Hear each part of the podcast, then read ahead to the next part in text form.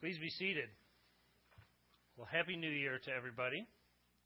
And uh, just to give you a quick update, um, many of you know our mission team, uh, including Pastor John and uh, the boys Skidmore, are uh, uh, on their way. As a matter of fact, about 40 minutes ago, they safely landed in Niger. So they are uh, they're on the ground and um, going to have a great life changing experience, I'm sure. So uh, we can continue. Please continue to pray for them every day for the next uh, couple weeks until they uh, safely return to us. Well, in my life, I have been blessed to have the opportunity to travel to many faraway places and see much of the amazing world that God has created. Uh, recently, I had uh, an experience. I was filling out the uh, application for an Indian business visa uh, for work.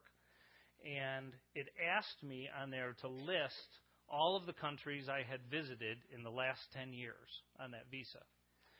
Well, as I thought it through and started making the list, I was actually pretty surprised to find that there were 13 different countries in the world I had been to in the last 10 years.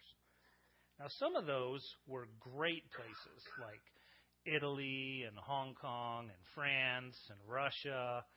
And some of them were not so great places like Iraq and India and Benin in Africa, this little tiny country. But the thing that all those places have in common is that they're filled with people. And some of those places, a lot more people than other places. But a lot of those people were very different from me in looking at them. But what we all shared is that we are all God's creation. We all bear His image, and we are all loved by Him. Another thing all these people have in common is that to one degree or another, they all lack wisdom. And you and I are a part of that group too. And unfortunately, many of them, and some of us, are looking for wisdom in the wrong places and from the wrong source. And this great lack of wisdom in our society today is destroying marriages is destroying the lives of many young people and making fools out of some older people. The walk of a Christian is to be with wisdom as we go through life. The book of Ephesians tells us to look carefully then how you walk, not as unwise, but as wise, making the best use of the time because the days are evil. As Pastor John, Richard, and I spent some time together over the last few months praying and thinking about ministry here at Crossway, we worked hard to ensure that our focus was on helping people to become disciples of Christ and grow in that calling with a renewed focus on God's Word. And we have been laying this foundation out for you during the past few weeks and it is appropriate that we start the year. Uh, in John's absence, Richard and I will bring you a short sermon series from the book of Proverbs. So let's look at our text for this morning. Please turn with me to Proverbs 1 1. Uh, if you don't have a Bible with you today, you'll find one under the seat in front of you, and you'll find our text on page 527.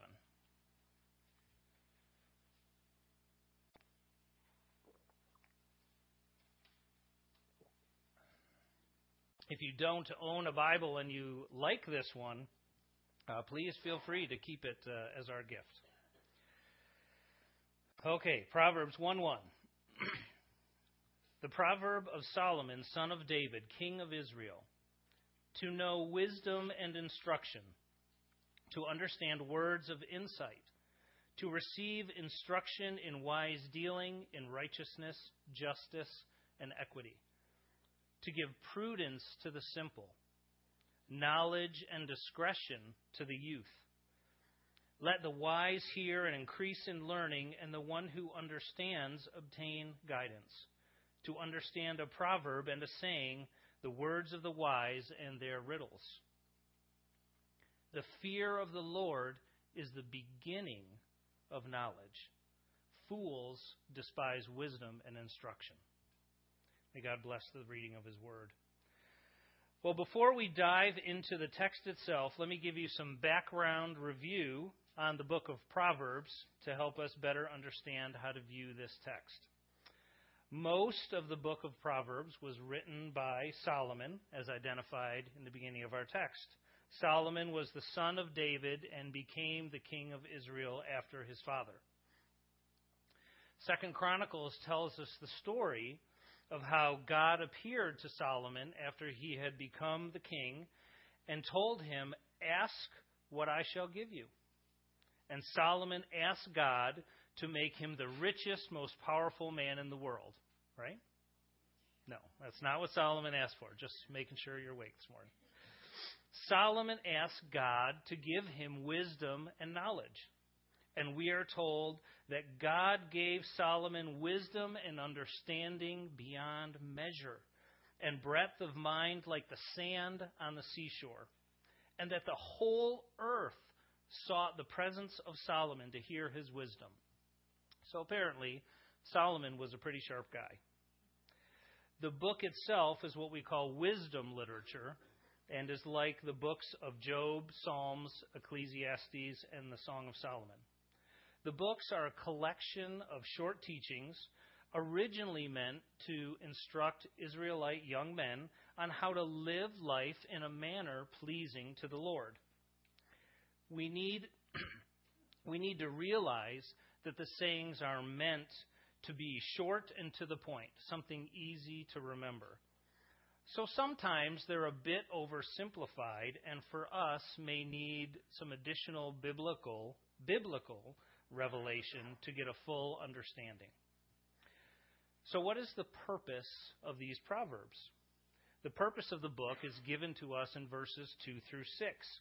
And in this opening chapter, the writer of Proverbs is really trying to get our attention and impress us with just how important these scriptures are. It's really over the top. This is like the Super Bowl commercial of the Bible right here. I mean, look at what is promised in these few short verses wisdom, understanding, wise dealing, prudence, knowledge, discretion, learning, wise counsel. All of this. And who is this for? The simple, the youth, the youth, the youth, and those who already have some wisdom. All of us.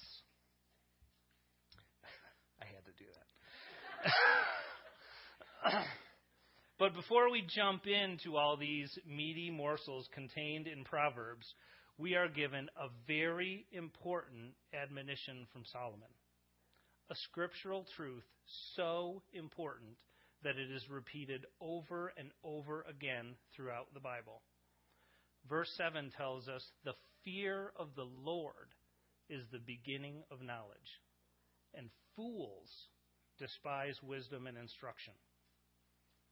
We'll talk more about the fear of the Lord in a few minutes, but first let's let's clarify some terms. At first glance, it's easy to get the concepts of knowledge and wisdom confused. The Christian life is one that is spent in the constant pursuit of wisdom, for it is wisdom that allows us to live a distinctly Christian way. James tells us that if any of you lacks wisdom, let him ask God, who gives generously to all without reproach, and it will be given him. But we hear very little about wisdom in our society today.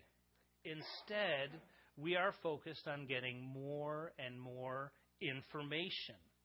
We spend money on devices so that we can be more and more connected. We know where our friends are and what they are doing every moment of the day. And maybe that's not a good thing. We can get phone calls any place, even places where people should not be answering the phone. Have you ever called someone on their phone? They answer the phone and they say to you, I can't talk right now. I'll call you right back. Don't answer the phone if you can't talk. We are not slaves to that device. We are bombarded by information. Facebook notifications, emails, texts on our phone, updates on our phone from ESPN, the Weather Channel, on and on and on, constantly interrupting our day. But it's important to remember that information does not equal wisdom. Okay? In the 1980s, Russell Ackoff, a professor at the University of Pennsylvania, popularized a model called the DIKW model. That's data, information, knowledge, wisdom. And it's a progression.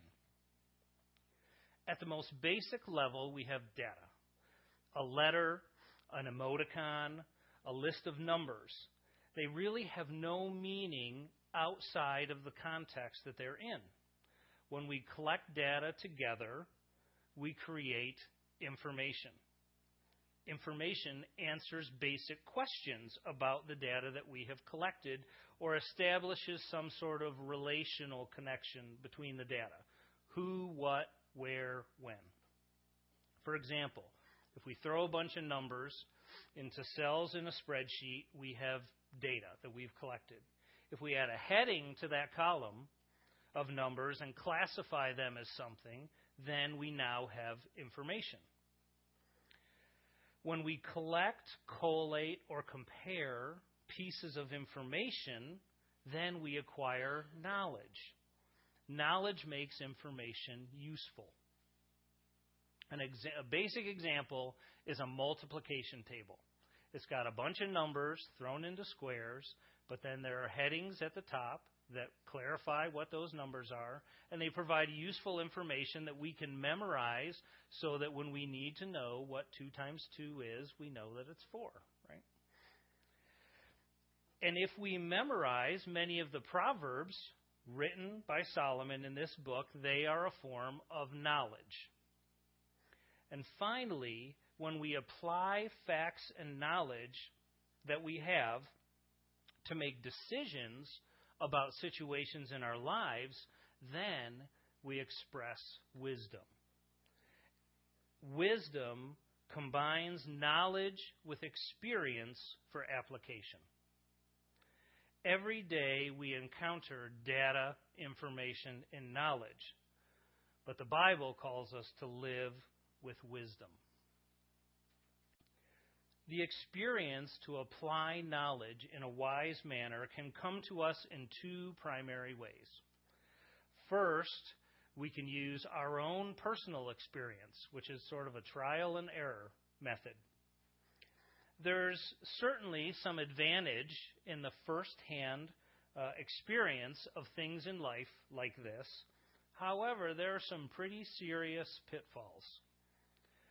First of all, if the wrong choice is made and not discovered until later, much time can be wasted in this effort. And additionally, there may be some serious consequences for the mistakes made, and we will have to live with those consequences for the rest of our lives. The other way is to look to proven experience, the counsel of others.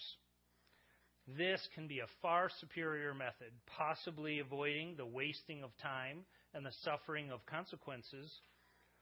However, we must take care to choose the source of counsel that we listen to. And this is the value of the book of Proverbs, the wisdom literature in general. Here we can find wisdom that is divinely inspired by God. It is expressed to us in a way that is concise and easy to remember and proven true by generations of righteous people who have successfully lived out their lives by it. What an amazing gift. So now we come to the final verse of our text.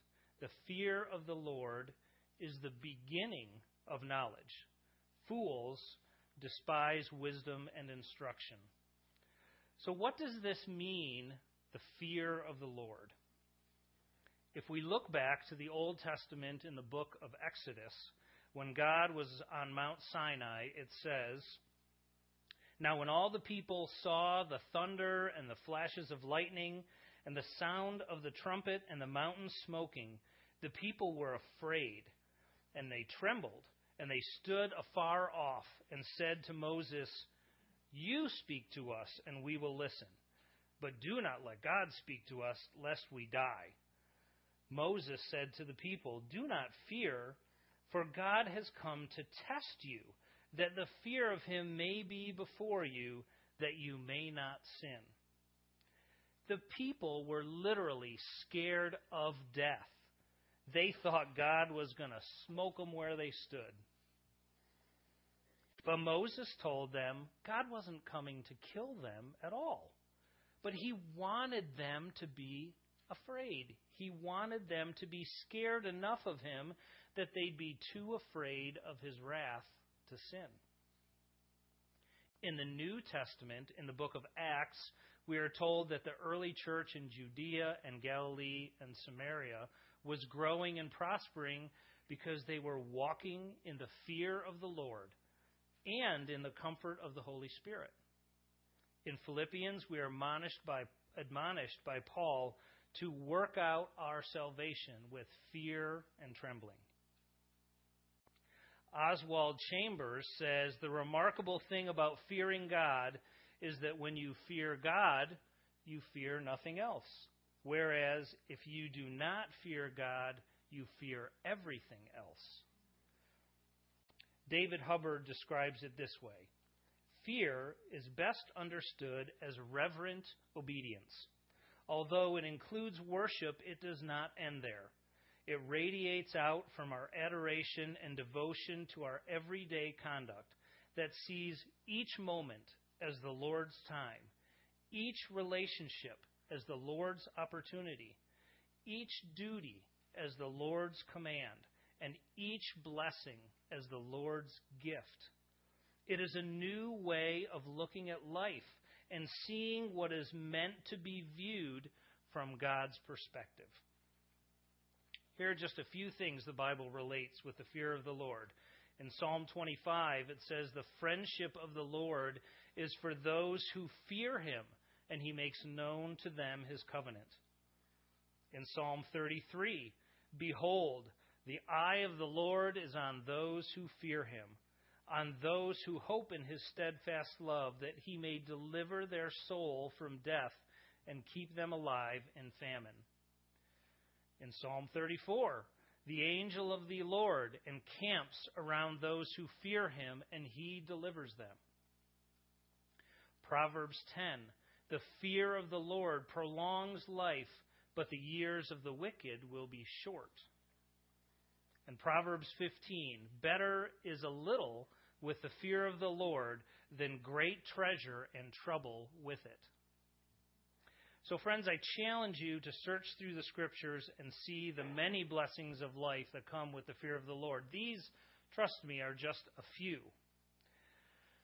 But I also I don't want you to be confused about these scripture verses.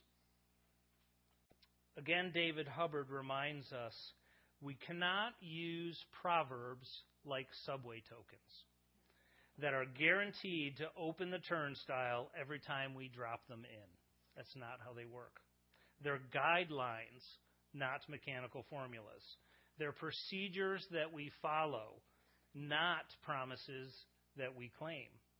We need them, we heed them as best we can, try to gain the wisdom that the experience can teach, and then leave large amounts of room for God to surprise us with outcomes different from what our plans prescribe.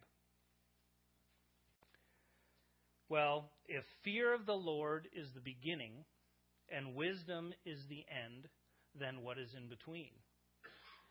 My friends, in between is Christ. You see, we are sinful in our natures and wholly unable to do good on our own. We are the fools who despise wisdom and instruction in verse 7. But God has made a way for us through the person of Jesus Christ, who died for our sins, conquered death, and rose again. Friends, to know wisdom, you must first know the Lord. And if we know the Lord, we are blessed with the presence of the Holy Spirit who helps guide us in our lives. In just a few minutes, uh, we will start the year with a celebration of the Lord's Supper together and celebrate the sacrifice that Christ has made on our behalf. If you don't know him as your savior, savior, the celebration is meaningless to you. But you can know him even right now. And if you don't, and you would like to, Pastor Richard and I will be available to talk to you after our service today. So, friends, the last line I leave you with today is Shall we be wise or shall we be fools? Would you pray with me? Father, we just thank you for this time that we have had to share your word today. And Lord, I just pray that uh, as it has been spoken, that it has reached hearts to those who need to hear it. And Lord, I just pray that we would continue to live lives that are pleasing and give honor and glory to you. In Jesus' name I pray. Amen.